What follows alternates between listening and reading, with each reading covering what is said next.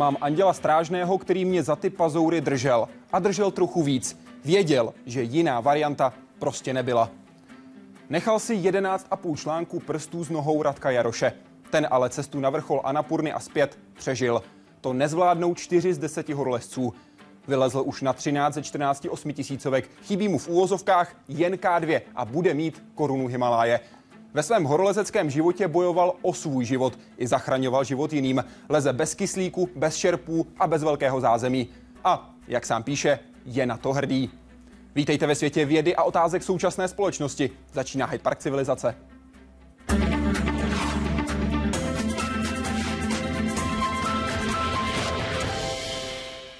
Pane Jaroši, vítejte, přeji hezký večer. Dobrý večer.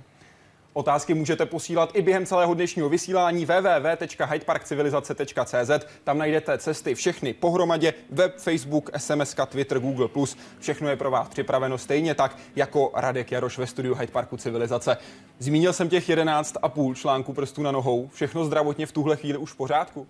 No tak úplně, úplně ne, protože samozřejmě, že ty následky si člověk nese a někde se objeví nějaká nerovnováha, to se odrazí jinde a, a to tělo se tam zase začne bránit a ta bolest následuje, eh, skočí někam jinam, takže teď furt jezdím k fyzioterapeutům a trošku mě dává ještě dohromady, ale do toho trénuju. Vy jste zmiňoval především bolesti třísel. Ty se daří, daří se jich tou rehabilitací zbavovat? No teď se mi podařilo z bolesti třísel zbavit, ale zase mě to chytlo takhle v průřezu stehna, zadní stehno, takže furt, furt něco, jo, ale ještě jsou na to dva měsíce, takže. Co do toho ta únavová zlomenina obratle? No tak žijeme spolu už nějakých 30 let, tak jako zjistil jsem to až teď, že mám zlomený pátý obratel, no tak už dožiju dalších 30 nebo 50 ještě ne. Nejste z toho nervózní? Ne, proč? Jdeme na web, kde se vás ptá Jana Šulová. V čem a proč je K2 tak nebezpečná a v úvozovkách odmítavá hora? Přeji vám hodně štěstí a úspěšný návrat. No, samozřejmě děkuju. Eh, no tak nebezpečná je, je to druhá nejvyšší hora světa, je hodně příkrá a největší problém je tam počasí. Tím, jak je to takový solitér, který vyčnívá nad ty všechny ostatní kopce, tak eh, je tam zavřeno, když se drží mrakovičce 7000 metrů a naproti na Brodpíku jsou vrcholové dny a na K2 je zavřeno. Kolikrát už jste zkoušel dostat se na vrchol?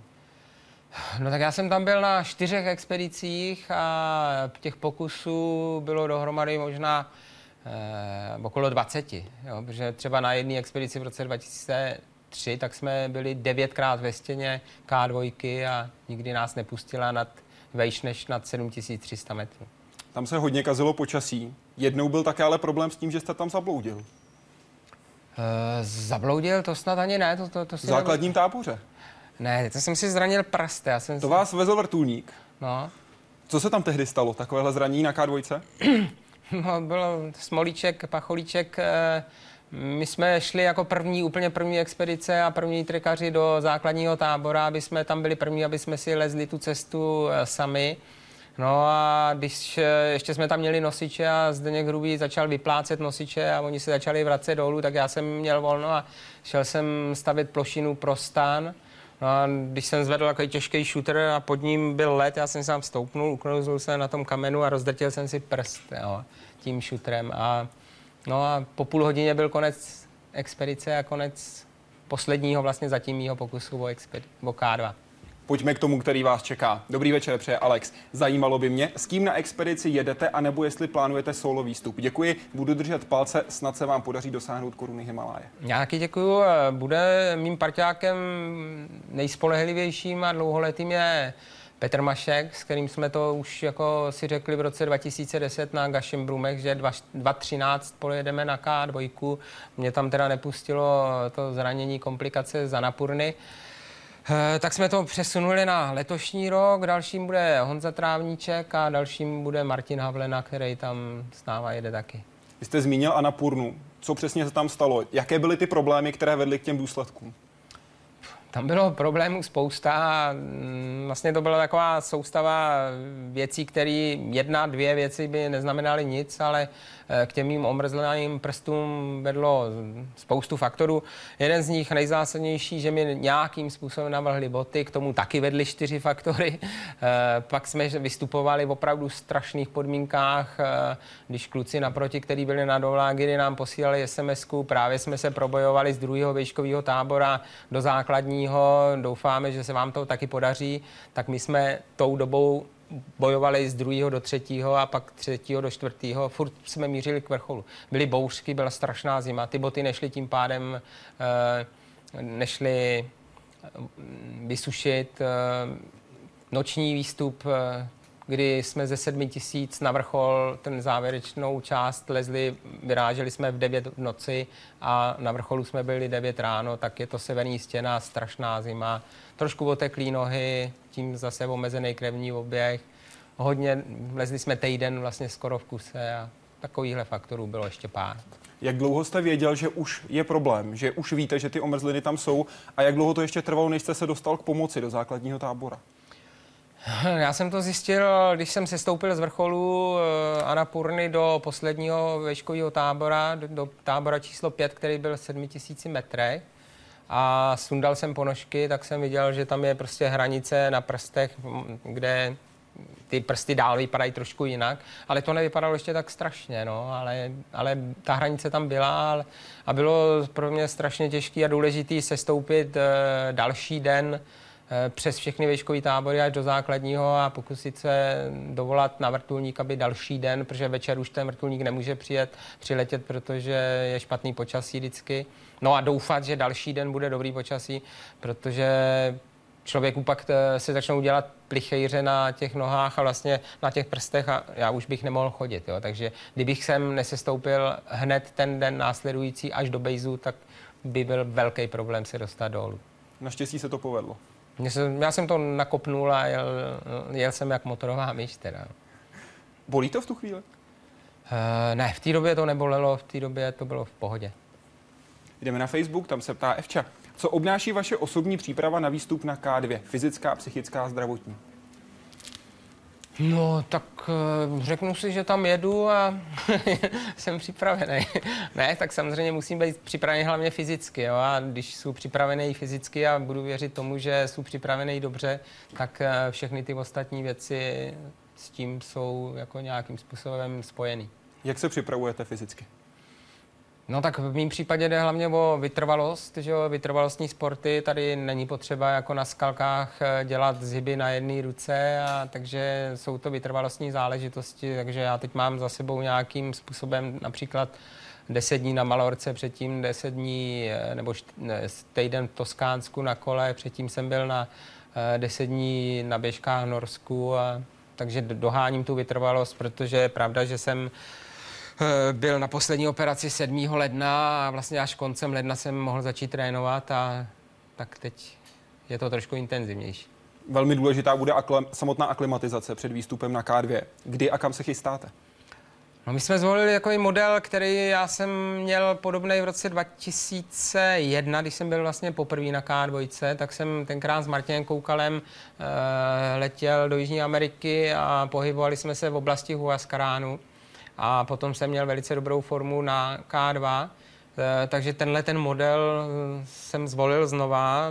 Chtěl jsem tam odletět klidně sám, kluci z začátku nechtěli, ale pak se dohodlo, že poletí taky. A, takže my od 7. června do 25. jsme v Jižní Americe, chceme vylézt na Huascarán, pokud možno přespat eh, aspoň dvě noci na vrcholu a pak se vrátit do republiky, přebalit, odeslat kargo a začátkem června, odle, července pardon, odletět na K2.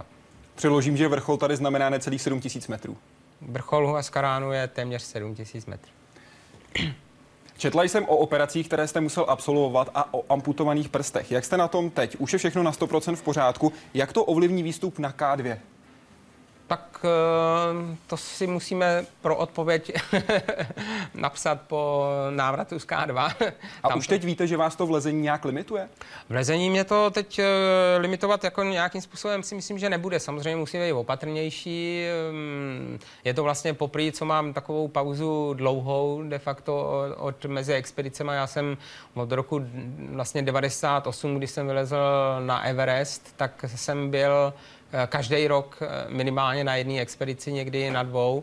A teď mám od roku 2012 pauzu, že jo? takže samozřejmě je otázka, jak ta fyzička na tom bude, ale říkám, dělám všechno pro to, aby, aby byla. Jak jste musel upravit vybavení, abyste mohl lézt na samotnou horu? No tam je pravda, že mám boty, kterými udělala firma Lova normálně širší, větší, ku podivu, i když má menší nohy. Takže nečekaně mám větší boty, e, mám tam větší polstrování nebo větší izolaci.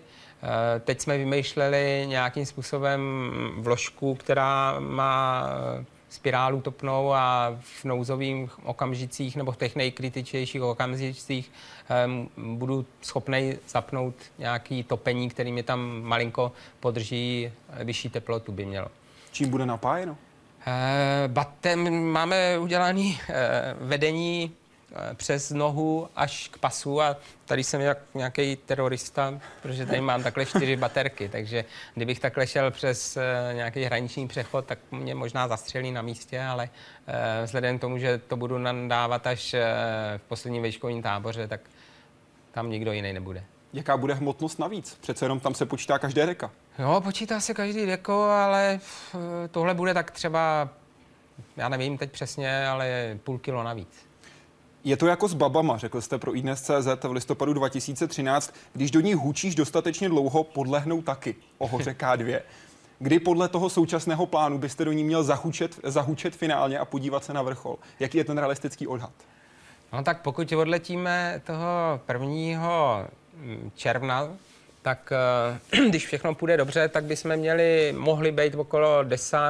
června v základním táboře. Pokud bude dobrý počasí, tak my postavíme základní tábor a hned druhý den eh, vyrazíme do stěny, protože vím, že na K2 je prostě, pokud je hezký počasí, tak je hodně vzácný, takže jsme zvyklí s Petrem tlačit na, když to řeknu, tlačit na tu horu co nejvíc. A mm, tím, že budeme aklimatizovaní, tak jsme schopní začít eh, vybudovat vlastně během jedné etapy první, druhý a možná i třetí vejškový tábor. Ten je ve výšce 7300 metrů.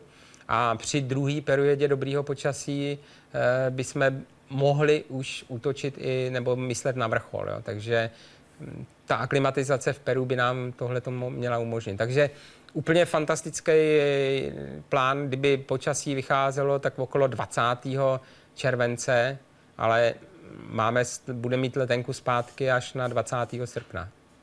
Doufám, že to klapne a že tak završíte korunu Himaláje, protože tu cestu, která vede postupně přes 14 osmitisícovek, zahájil Radek Jaroš na Mount Everestu, nejvyšší hoře světa, na kterou dnes vyráží doslova davy lidí. A dlužno říct, že ne všichni z nich jsou horolezci. Začátky byly ale úplně jiné.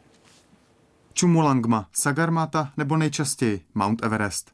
Tři zejmen jedné hory, nejvyššího bodu této planety. Bodu, který přitahuje pozornost, ambice a sny řady generací horolezců. Sny, které si poprvé splnil až novozélandian Edmund Hillary, když se se šerpou Norgem Tenzingem před 61 lety poprvé podívali na svět z jeho střechy. Two unassuming men had climbed the 29,000 foot monarch of the Himalayas. Now in the state coach of Nepal, Hillary and Tenzing with Colonel Hunt and others of the expedition rode in triumph through Kathmandu. Zprávy o jejich pomyslném usednutí na horolezecký trůn přišly přesně v den korunovace britské královny Alžběty II. I Hillaryho s Tenzingem čekala při jejich následných cestách královská přivítání. And what a bewildering experience it must all be for the Sherpa Tenzing. To be carried from a remote mountain village and plunged into a welter of official receptions and speeches. Ten výstup na Everest byl a je do dneška nějakým velkým milníkem v tom horolezectví. I když pak následovali další bez kyslíků a těžké stěny, tak vzorama pro nás jsou a byly. V jejich stopách se úspěšně i neúspěšně vydali další. Dnes už spousta dalších. První výstup ženy, bez kyslíku, první solo, první zimní, žena bez kyslíků a tak dále. Na vrcholu stanou 13-letý chlapec i 80-letý kmet. Jako by se na Mount Everest začalo jezdit skoro jako na pyramidy. Někdo tam jde s kyslíkem, někdo tam jde, že tak, že ho v podstatě vytáhnou skoro téměř na ten kopec, ale stejně to musí něco obětovat. Existuje varianta najít si tam ještě novou třeba linii. Hora ale neodpouští, což poznali i slovenští horolezci Zoltán Demian a Josef Psotka, kteří ji zdolali v roce 1984. Letošní rok bude v historii našeho horolezeckého sportu zapsán zlatým písmem. Po úspěšné expedici na Lhoce Šar před pěti měsíci se tři členové naší horolezecké výpravy včera dostali na nejvyšší horu světa. V době, kdy se vysílala tato zpráva, byl totiž Josef Psotka už mrtvý. Zahynul při sestupu. Ve své době se ale stal nejstarším člověkem, který se na Mount Everest dostal bez kyslíkového přístroje. V roce 1991 pak na vrcholu jako první Čech stanul Leopold Sulovský. Expedice byla sedmičlená, byla italská, vlastně já jsem se tam dostal náhodou jako náhradou za jednoho italského horolezce Silvia Mondinelliho. A nakonec ani dnes není pro špičkově trénované horolezce s perfektními mapami, vysílačkami, satelitními telefony, kvalitní předpovědi počasí a GPS výstup na Mount Everest rutinou. Vždy jde o jedinečný příběh s překvapeními a zvraty a jen neurčitou šancí na úspěch. A ti, co nahoru vylezou, obvykle nemluví o jejím pokoření. Spíš, že jim tvář nebes nebo matka světa, jak je místními Mount Everest také nazýván, jejich úspěch dovolila. Jaroslav Zoula, Česká televize.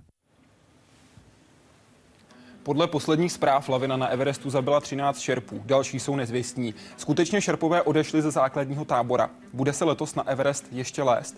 Jak se díváte na jejich požadavky vůči vládě? Ježíš, to je strašný otázek. Vezmeme to od začátku.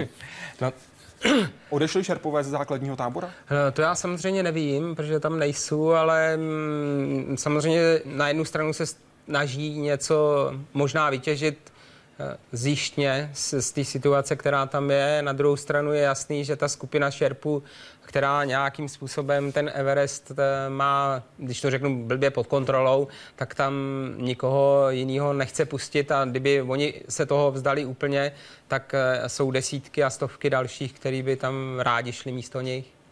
Takže myslíte, že nakonec převáží síla dolaru? Síla dolaru samozřejmě v tom taky hraje roli a samozřejmě druhou roli v tom hraje prostě to, že eh, je to tragédie, ale nepostihla všechny a co si budeme říkat těch lidí, kterých se to nedotklo, tak eh, ty, ten smutek a tu bolest necítí tak, jak eh, ty lidi, kterých se to dotýká ty nahoru chcou. Je to kolikrát jejich sen. Někteří za to dali zlomek svých úspor, někteří prostě za to dali třeba celý svoje životní úspory, aby se ta expedice uskutečnila a tohle samozřejmě jim hraje trošku, nehraje do kare. Průměrný roční plat v Nepálu je kolem 700 dolarů. Šerpové si vydělají zhruba 3 až 6 tisíc dolarů ročně. Na druhou stranu je tam samozřejmě velké riziko toho, že lezou na Mount Everest. Oni požadují, aby byl zřízen fond pro pomoc zraněným a rodinám obětí. Chtějí, aby vláda dávala zhruba 30 všech peněz, které vybere z poplatků od horolezců, kteří jdou na Mount Everest. Vláda říká maximálně 5% Jak se vy díváte na tenhle problém? Ježíš, já jsem o tomhle doslýchám, jako slyšel jsem něco přesný čísla tam do teďka. Je samozřejmě, že mm, ten Nepál ze, z horolezectví žije a jsou to věci, které eh, tam přináší eh, hodně peněz, tak nějakým způsobem by mohli eh, zase se vracet do toho horolezeckého světa. Bylo by to samozřejmě jenom dobře, ale, ale je to boj, boj jejich jako trošku politický. Co říkáte komercionalizaci výstupů na Everest? Je tato móda poškozující životní prostředí ještě únosná? Kdo provádí úklid té zaneřáděné hory? eh, ono, eh, mně se to samozřejmě třeba řeknu nelíbí, na druhou stranu Hory a příroda je tady pro všechny, nejenom pro pár vyvolených, jako jsme, když to řeknu jenom my horolezci. Samozřejmě, že nám to dělá dobře a, a horolezectví, který je po svobodě a který, já když jsem začal dělat, tak jsme byli jedni z mála, kdo se mohl pohybovat třeba po vysokých Tatrách svobodně a mimo značený trasy a bylo to úžasné. Takže eh, je hezký si tuhle tu situaci třeba chtět podržet eh, co nejdíl, ale na druhou stranu eh, platí ty hory, nebo patří všem. Jo. Samozřejmě eh, Everest je výjimka A na Everest v současné době, já bych klidně řekl, 90% lidí, kteří jde na Everest, nejsou horolezci. To je jediný, jako, co mě na tom trošku vadí, že, že Vadí pak vám se... to skutečně jenom trošku? Ehm, svým způsobem trošku, jako jo, protože je pravda, že mm, pat- pot, je, potom je to takový nespravedlivý jiný věci, jo, že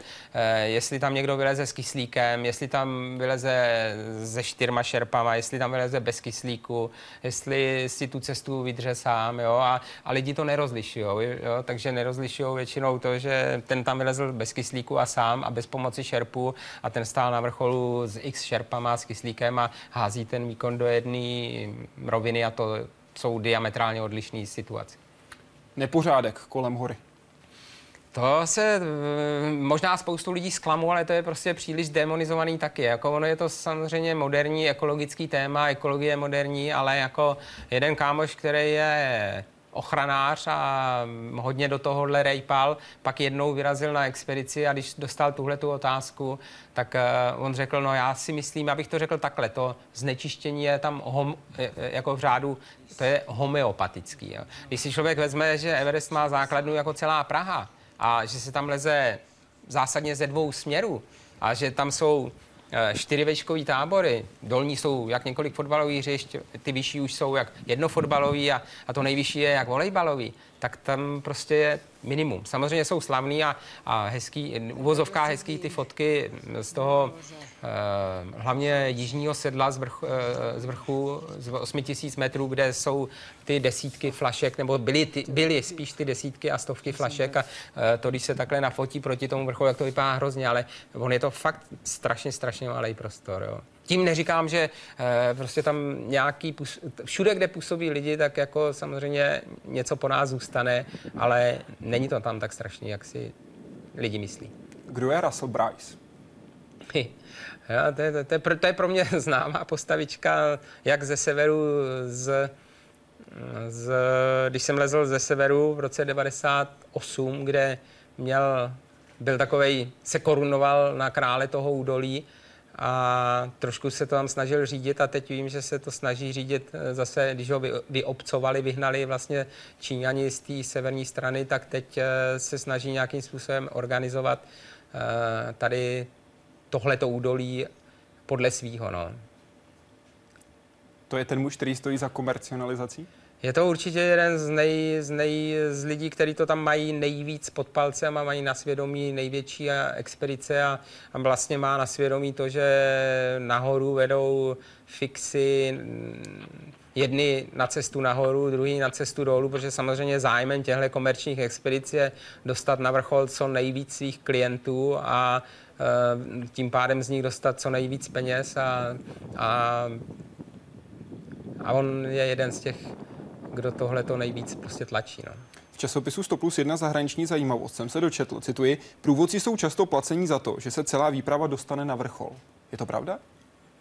Mm, no tak asi za to mají nějaký prémie a určitě prostě, když se člověk vrátí ze čtyř, řeknu, já nevím, jestli má čtyři nebo dvanáct klientů a když je všechny dostane na vrchol, tak samozřejmě, že ty klienti jsou spokojení, řeknou to jiným a taky prostě pustí, jak se říká, pustí chlup, no.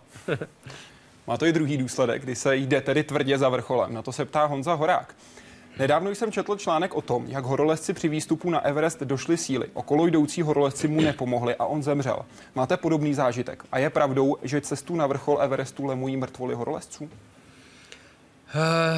Já jsem na Everestu žádnou mrtvolu viděl. Viděl jsem jednu mrtvolu, když jsem lezl v roce 98, tak jsem tam viděl jednu mrtvolu, to je pravda. Není to prostě tak, že byste kráčeli a překračovali desítky mrtvol, nebo jedno, třeba když jsem lezl na Lhoce, což je až do třetího výškového nebo do 8000 metrů společný výstup s tím teď nejvíc profláklým vlastně výstupem na Everest, tak jsem tam žádnou mrtvolu neviděl a zase není to tam tak strašně, jak se o tom povídá. Je pravda, že jestli má někdo problém v takzvané zóně smrti, jo, což je nad 7,5 tisíc metrů a dál, tak ten problém může být fatální a dá se říct, že třeba se zlomenou nohou nebo prostě s nějakým nehybného člověka, který nemůže chodit, tak tam odsaď téměř není možnost dostat. A každý, kdo s ním se snaží něco dělat, tak eh, samozřejmě těžce, těžce riskuje svůj život, a, ale spíš to prostě stejně není v jeho silách. Doslova celý svět obletěl v roce 2006 příběh eh, Davida Sharpa, angličana, který šel na Everest. Udělalo se mu špatně. Nebyl jedním z těch, kteří by byli nepohybliví. Sednul si vedle cesty, kolem které prošlo podle těch odhadů zhruba 40 horolezců a nikdo mu nepomohl. Co takovýhle případ?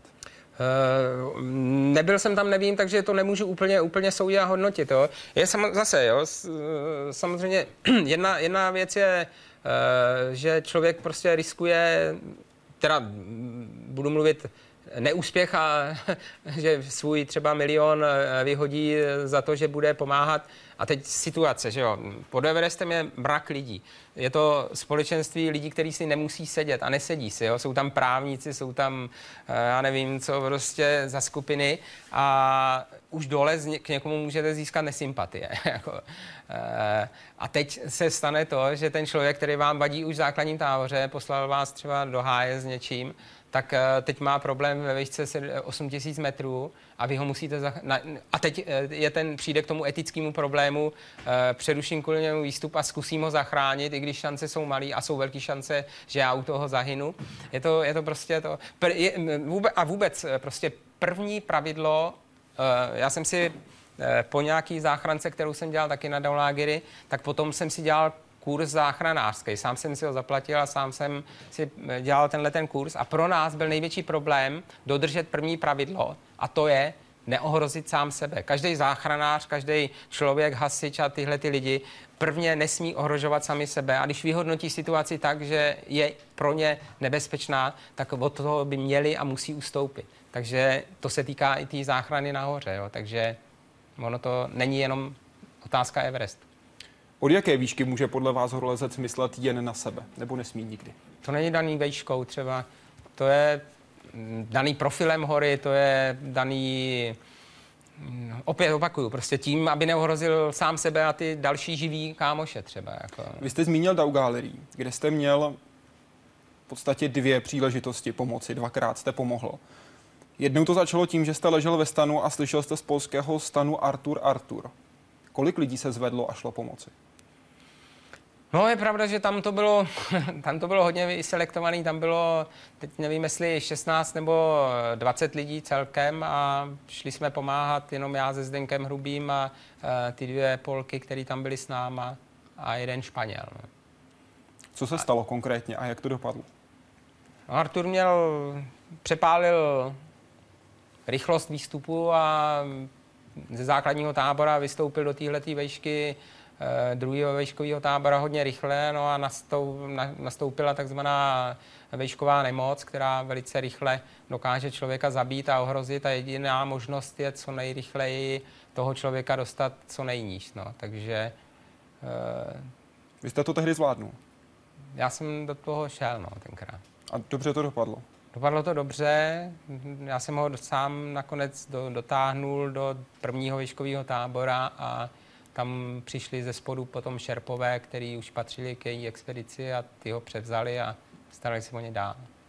Druhý případ, Rafaela Jesus. Stejná hora, stejný rok, jiný příběh. No, taky, taky, taky, taky částečně smutný samozřejmě, už tím, že teda bohužel Rafael v závěru těsně, když jsme byli před záchranou, zahynul. Ale taky tam došlo k tomu, že z posledního výškového tábora z výšky 7,5 nebo 7300 metrů, tak eh, po výstupu na vrchol jsme opouštěli eh, tábor a je pravda, že tam ještě nějaký Španělé řekli, hele, tyhle borci jsou na tom špatně, dejte na ně pozor a sami lezli do slanění a zmizeli dolů a my jsme tam zůstali se Zdeňkem a koukáme na to a fakt byli na tom špatně, takže jim bylo potřeba pomoct, no, tak jsme pomáhali. Vy to ve své knize Hory z hora 2 popisujete těmito slovy. Po několika hodinách trápení se pod náma konečně objevil David, spolulezec mých úvozovkách klientů z katalánského týmu. Potkáváme se snad jenom 100 metrů od C2, druhého výškového táboru. Objímáme se, děkuje a já spouštím Jezuse další lanovou dílkou a on volá do základního tábora. Mezitím se stalo toto. Rafael nás míjí o 3 metry. Naposledy se bezvládné tělo odráží a mizí v severní stěně. Co mě v tom popisu dostalo snad vůbec nejvíc je reakce Itala, za kterým jste přišli s žádostí, aby vám půjčil satelitní telefon.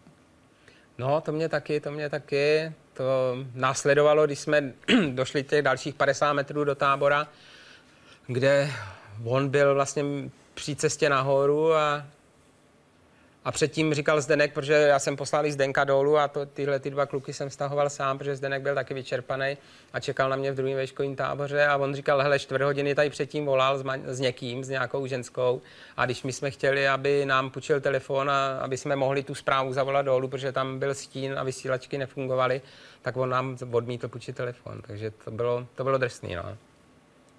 Co v tu chvíli jednak můžete udělat? A co v tu chvíli vy, který jste táhnul toho člověka dolů, snažil se ho zachránit, si řeknete?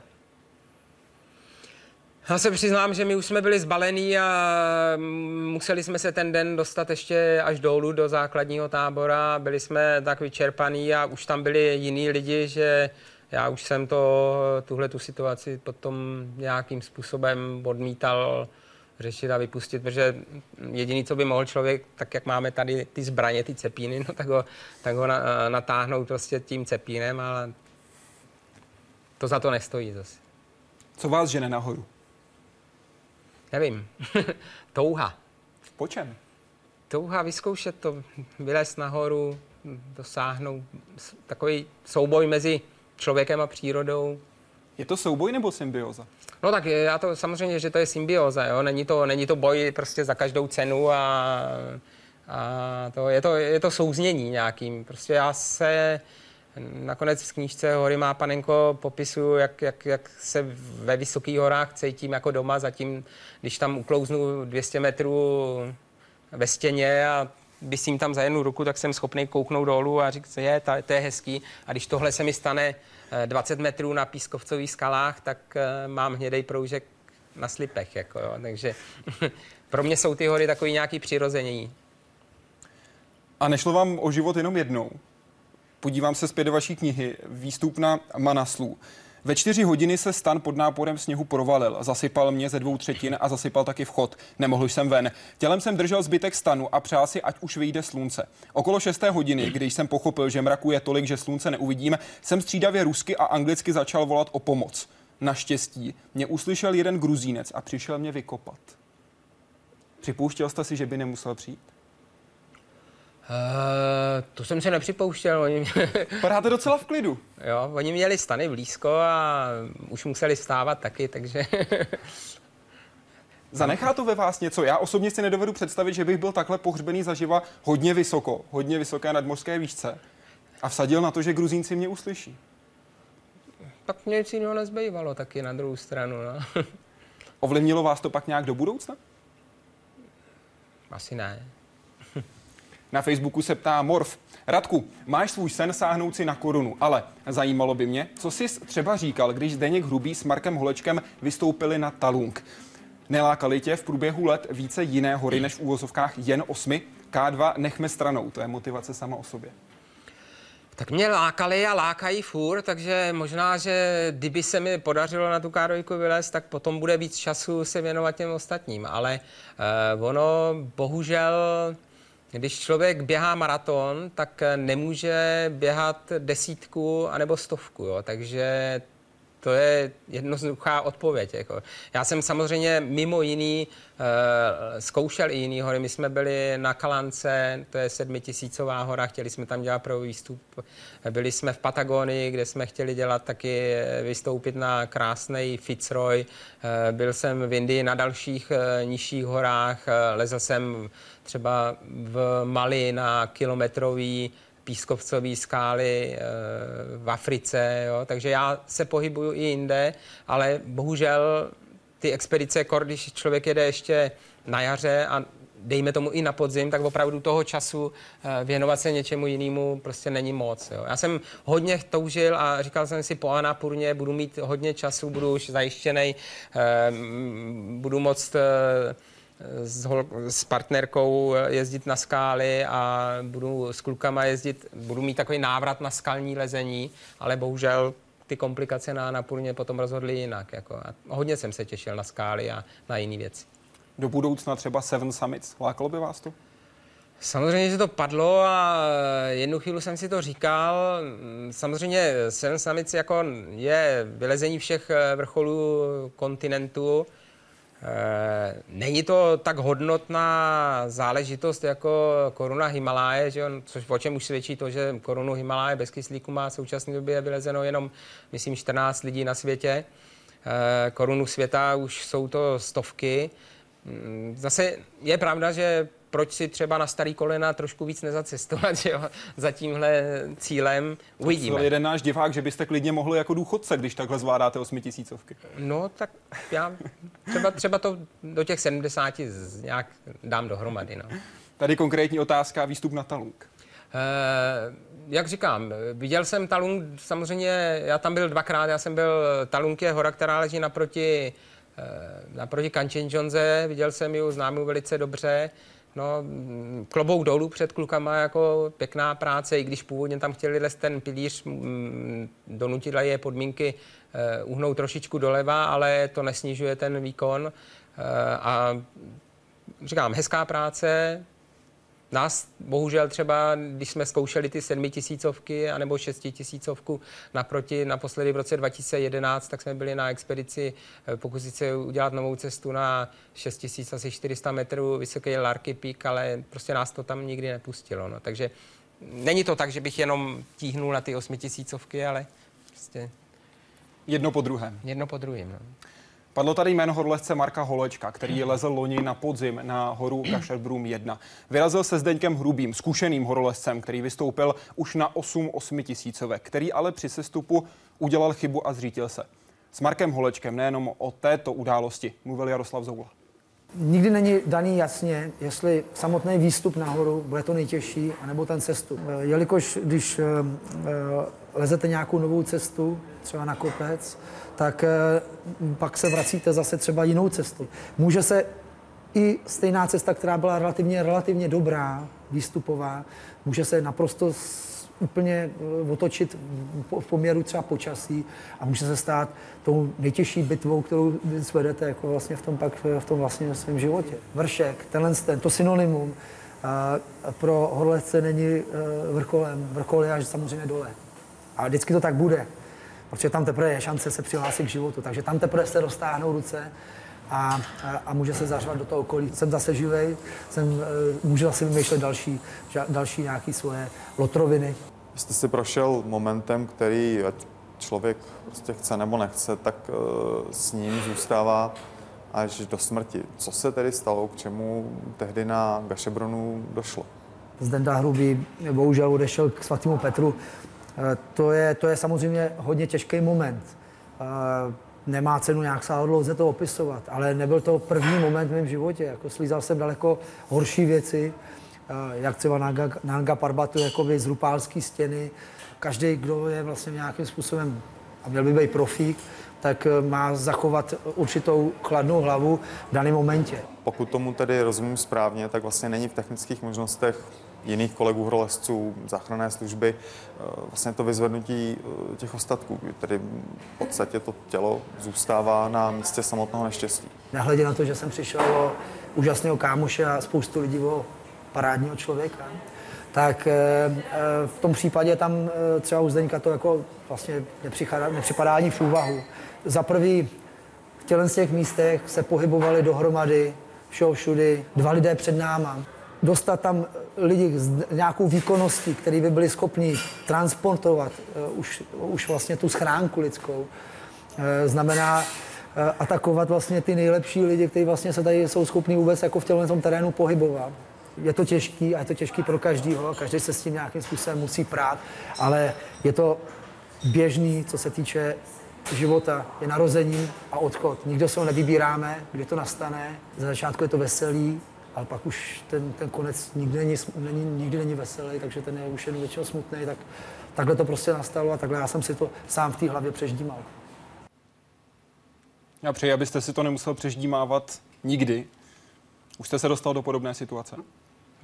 Musím to zaklepat naštěstí ne, jako naštěstí na mojí expedici nebo na akci, na, kdy, na který jsem byl já, tak nikdo z mých kámošů, známých, e, nikomu se nic nestalo. Vy takovéhle situace přirovnáváte k řízení auta. kdy i když se něco stane na dálnici, tak stejně autem jezdit nepřestaneme. Přesto si ale pak třeba člověk dává větší pozor. Působí to takhle stejně? No tak určitě, že jo. Já jsem si takový svůj nejhorší okamžik jako horolezeckého života prožil hned na začátku v mládí, když teda jsem měl takovýhle podobný průšvih a e, takže si říkám taky od té doby, že už nic horšího se mi stát nemůže, když pominu něco, že by se stalo s dětma. A e, samozřejmě s tím autem je to takový jako okecávání anebo při vysvětlení laické veřejnosti, jako o co tam jde, že, jo? že říkám, mm, denně, denně, denně zahynou jeden až dva lidi, jako jo, a nikdo z nás, všichni o tom víme a prostě nás se to netýká, že jo, pokud to není můj brácha, moje žena, moje děti, tak prostě na to prdíme, řekneme si smola, smola sedneme do auta a jedeme dál, jo, takže ono s tím lezením je to taky, taky tak podobně, jako že si to člověk jako v hlavě musí takhle říct, jako aby mohli jít dál, že jo. Jak funguje mezi horolezci profesionály takzvané kamarádství na laně? Jak se řeší dilema, nepřeji nikomu, když jsou na laně dva? Jeden má potíže neslučitelné s přežitím a druhý buď zůstane s ním a nejspíš také nepřežije, anebo prvního odřízne a získá šanci. No tak samozřejmě tohle je trošku takový vertikál limit filmy a, a podobně. Vy jeden takový případ popisujete i ve své knize. Francouzska, která musela nechat svého parťáka na, nahoře a šla dolů. No, tak to byla vlastně situace Martin Mirařík a tahle ta francouzská horolezkyně, tak tam, tam to bylo jasný, že jo. Jako Martin byl tak vyčerpaný, že nemohl dál sestupovat. Ona ho prostě nemohla snést dolů a, a dostat dolů. A myslím si, že je to úplně nelogický nesmysl proti lidskému rozumu, proti lidskému všemu, aby tam ten člověk zůstal a umrzl taky. Jako, jo. To, je, to je přece jasný, že eh, člověk má půdově zakódovaný, že musí přežít a že musí jít dolů. Jo. Takže já tohle to neodsuzuju a, a chápu to a, a musí to být strašně těžké rozhodnutí, ale, ale je to prostě rozhodnutí, jestli budu žít a nebo, nebo umřu. Pane Jaroši, smekám a ptám se, píše ABC. Jak se chystáte na své expedice? Jak se zajišťují všechny potřebné dokumenty? Co je třeba jen, co je třeba jen transport do základního tábora? Ať vám to leze. Děkuju. No, tak eh, my už to samozřejmě máme letitý zkušenosti. Já jsem byl asi na 20 expedicích, takže navíc už nás ty agentury nebo ty lidi, kteří nám zajišťují, my si tam vlastně zaplatíme agenturu, která nám zajišťuje servis eh, Katmandu, základní tábor Katmandu nebo Islamabad, základní tábor Islamabad. A, eh, takže oni, když jsme to připravovali už před Vánocem a jsme museli mít všechno vyřízené. Teď uh, už uh, ještě nemáme vyřízený ani víza, jo, ale už máme, už se dělá o tom, aby nám tam uh, uh, zaplatili permit a podobně, takže oni ví, že prostě my tam přijedeme, že na naše uh, slovo můžou dát a tak dál, takže už, už to je rychleji, no. A Co přes... třeba transport do základního tábora? Co vrtulníkem do Makalu? S vrtulníkem na Makalu to byl samozřejmě luxus, který jsem si mohl dovolit a který byl i nutný, jako protože my jsme se byli aklimatizovat předtím strávou na uh, Lhoce a, a pěší pochod do základního tábora by nám trval týden, možná 14 dní tak eh, aby, protože jsme už byli aklimatizovaní, zvyklí na vejšku 7000 metrů, tak jsme si mohli dovolit se vrtulníkem dostat do základního tábora do výšky 4000 metrů. Jo? A tím jsme ušetřili hlavně ten potřebný čas eh, zhruba 14, 10 až 14 dní. Samozřejmě to nejde, pokud člověk není aklimatizovaný a vlastně teď bychom si to mohli dovolit třeba na K2, ale půjdeme zase pěšky a znamená to cestu s karavanou nosičů, z nich každý nese 25 kg našeho materiálu, takže vzhledem k tomu, že s námi ještě pojede Lucka Výborná, eh, redaktorka rozhlasová, takže nás bude hodně, takže naše karavana bude minimálně 100, možná až 150 nosičů. To se těžko organizuje, aby se dalo na všechny spolehnout. Eh, proto právě jsou tam ty agentury a ty nosiče už si nenajímáme my na to, prostě oni mají styčného, takzvaného styčného důstojníka a e, sirdára, který řídí tady tuhle tu skupinu a na to dohlíží a, a tohle je jejich práce. To, to by nebylo v lidských silách e, najímat ty nosiče sami a zařizovat si to sami. Když jste řekli pilotům ve, ve vrtulníku, chceme letět na Makalu, jaká byla jejich odpověď? jo, na, já vím, na co narážíte. Eh, to bylo už během letu, to bylo během letu a my jsme letěli a teď oni se nás ptali, eh, tam po levé straně byla nějaká hora a oni se nás ptali, to je Makalu? A jsme na sebe s Zdenkem, tenkrát jsem letěl že, s Zdenkem Hrubým, jsme na sebe koukali, říkali, kurňa, to máte vědět vy, jako, jak to máme vědět my. A trefili to nakonec. Trefili to, no. Jak se chystáte na své expedice? To byla jedna z věcí, která, když jsem četl vaši knihu, tak mě nepřekvapila, ale přiznávám přímo šokovala, protože vy například při expedici na Dauglagirí píšete, jako vždy před odletem jsem jen věděl, že tam hora je, ale že bych si prohlídl její fotky nebo nastudoval, jak se dostaneme do základního tábora, anebo kudy se na ní leze, to mi vůbec nebylo pochuti. Není to zbytečné riziko nevědět nic? No tak je, je, je pravda, že to je taková naše logistická nepřipravenost. Um, však jsem na tom taky doplatil, protože já jsem pak zabloudil pod vrcholem e, Daulágiry a nevylezl jsem na ní, protože jsem nevěděl vlastně, kudy mám správně jít. No, ale nestalo se nám to jednou, stalo se nám třeba taky s Petrem Vaškem, když jsme byli eh, po druhý na K2 a s, eh, ještě s Martinem Minaříkem, tak jsme přišli do základního tábora, předtím jsme lezli Česenův pilíř, teď jsme si říkali, hele, polezeme Abruzio žebro a když se nám po několika dnech K2 objevila, protože když jsme tam přicházeli, tak byla zahalená mlhou a teď jsme koukali, říká, no tak a kde je to Abruzio žebro? a tak jsme koukali a tam na obzoru v dálce prostě, jo, jak tady na druhé straně Vltavy bylo žebro nějaký, říká, hele, to bude asi ono, tak tam půjdeme, ne? A tak jsme za dva dny vyrazili a teď jsme se tam dostali asi za několik hodin a teď jsme pod tím stáli a říkali, no ale kudy, že jo? Protože když je žebro v Tatrách, tak je široký 10 metrů. Když je to žebro K2, jak je široký půl kilometru, tak to už je tam hodně různých voleb. Tak jsme říkali, no ale tady je to nelogický, tady je to těžký, tady jsou takové jako možnosti, zkusíme to tudy, ne? No, tak jsme to zkusili tam tudy a pak jsme trefili ve výšce 6000 metrů jsme našli stán a tak jsme pochopili, že jsme vybrali správnou cestu. Jste zmiňoval, že jste nad tou 8000 metrů zabloudil, tak popisujete tu situaci takto. Tak strašně jsem se vyčerpal, že se dostavily i halucinace a já slyšel hlasy, které mi říkali, že to nedám a že tam umřu. Když čtu rozhovory s vámi, vaše texty, tak na jedné straně vidím obrovský tlak na to, buďte zodpovědní. Chovejte se zodpovědně, buďte skuteční horolezci, nebuďte jen ti výletníci, kteří tam jedou, nechají se dotáhnout. A na druhou stranu tady vidím, že vy se nepřipravíte a víte, že takhle riskujete. A riskujete velmi. Halucinace v osmi tisících, to jsme velmi daleko za začátkem mrtvé zóny. No, ale právě jsem si řekl, to byl právě ten rozhovor a on říkal, hele, to už nedáš, viď? Tady ty, ty tam nevylezeš. A já jsem naštěstí ho poslechl říká, no jo, když půjdu dál, tak tam možná vylezu, ale nevrátím se. Tak právě tam jsem si řekl, ještě jsem byl právě tak přivědomý a tak silný, že jsem si říkal, no tak prostě vrchol nebude, jdu dolů. Jako. Stejně Protože... vás to ale nepřesvědčilo se příště podívat na tu horu dopředu? Uh, to už jsem možná nějakou fotku viděl. no, když jste lezl na další hory, tak uh, například popisujete, když jste lezl na Makalu, asi v osmi tisících jsme lezli na pilíř a čekolotu už převážně mixový lezení, kde se střídal led, sníh a skála. Překvapilo to hlavně mě, protože jsem o cestě jako vždy dopředu vůbec nic nevěděl. No. Jindy se vám stalo, že jste měli jenom jeden cepín. Mimochodem cepíny tady máme. Jak dlouho už je máte? Kde všude s vámi tyhle cepíny byly? No, tyhle cepiny nosím na expedice od uh, Daulagery právě 2008. A je to takový nelogický, protože oni jsou hodně těžký a nejsou to takový ty himalajský cepíny, nebo který se dá opírat. Jsou to cepíny, který mám ale mám k ním citový vztah a mám je rád a tak je sebou vozím i do, těch, do Himalájí a e, platím za to daň, že jsou těžký, nebo se o ně, ale, ale jsou to mazlíčci, no, takový. Psychika hraje obrovskou roli v takové situaci.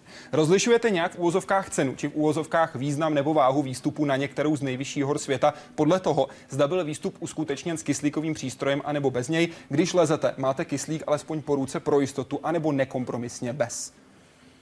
Tak eh, nekompromisně bez, protože to neznamená, prostě člověk, no lezem bez. Jo.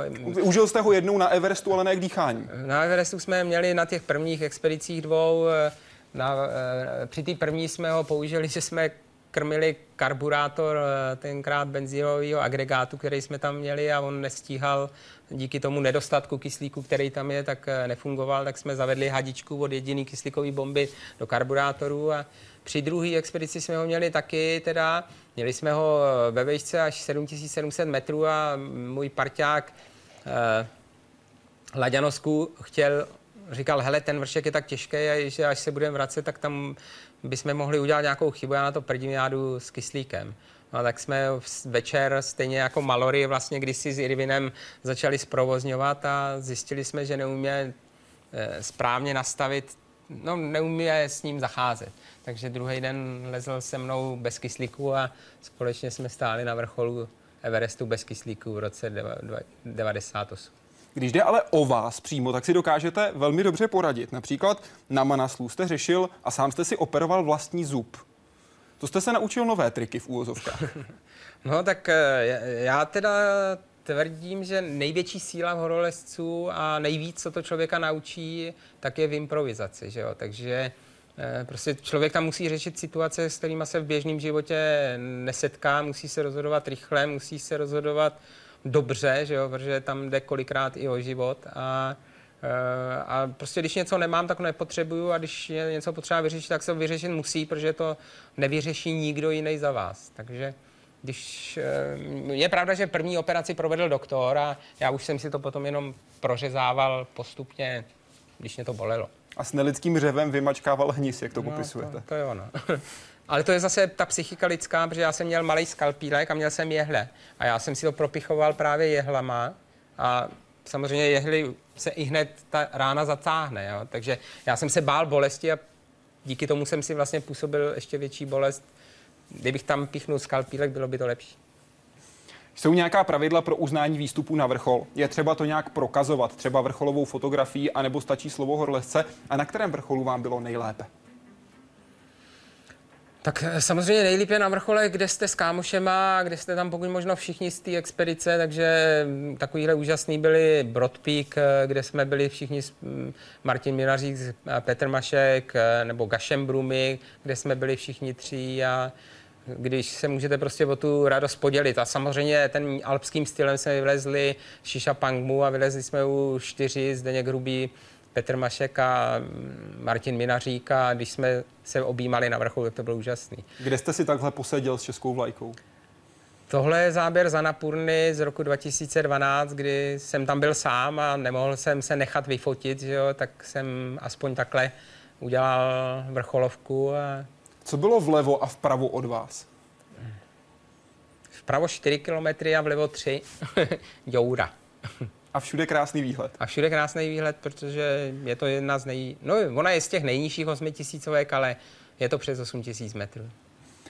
Na webu se ptá John G. Jak vnímáte v souvislosti s výstupem na nějaký horský vrchol slovesa dobil, pokořil, zvítězil nad? Případně dalším jim podobná snažící se vyjádřit jasné vítězství člověka nad přírodou? No, to je sranda, nebo není to sranda. Já na každý tiskovce říkám, nepoužívejte pokořil, nepoužívejte tohleto. A po každý tiskovce se dočtu, jako pokořil další vrchol a podobně. Jako, takže to je hrozný. Um, určitý boj už to tam trošku je občas, to, to, to použiju asi i, i já, jako, jo, to, ale jinak, jak, jak, jsem, jak jsem psal, je to, nebo říkám, je to určitý souznění samozřejmě s tou přírodou a takový trošku promlouvání si s ňou i, aby, aby, aby člověka nahoru pustila a, a je to spíš dosažení vrcholu a, jak říkám, souznění, no. Ty investice, které jsou zapotřebí pro to, abyste mohl lézt na osmitisícovky, jsou asi nenávratné, píšete. Přesto věřím, že mají svůj silný smysl. Jaký je ten smysl pro vás? Tak pro mě, pro mě samozřejmě je to uspokojení, ukojení snu jako nějaký, jo, ale já musím teda eh, říct, že v rámci přednášek, který dělám, ať už pro firmy, pro lidi, pro školy, tak jako jsem se setkávám zatím no, většinou s kladníma eh, pozitivníma odezvama a, když vám dnešní pubertáci řeknou prostě, nebo pošlou mail po přednášce, měli jsme i na nějakou potravnou přednášku, vůbec se nám tam nechtělo, ale byla to nejlepší přednáška, jakou jsme absolvovali, tak to samozřejmě moji ješitnost eh, po, po, po, polechtá, že jo, a kor dnešní počítačová mládež, když EU to osloví, tak je to úžasný. Přeji, abyste měl hodně sil les nahoru a dvojnásob ještě k tomu přeji, abyste vždycky měl hodně sil a odhodlání, pokud by to bylo nutné to otočit zpátky. Budu se těšit na zprávy, že jste v úvozovkách, a to v těch největších možných, dobil korunu Himaláje. Děkuji moc za návštěvu. Já taky děkuji. Dobrou noc.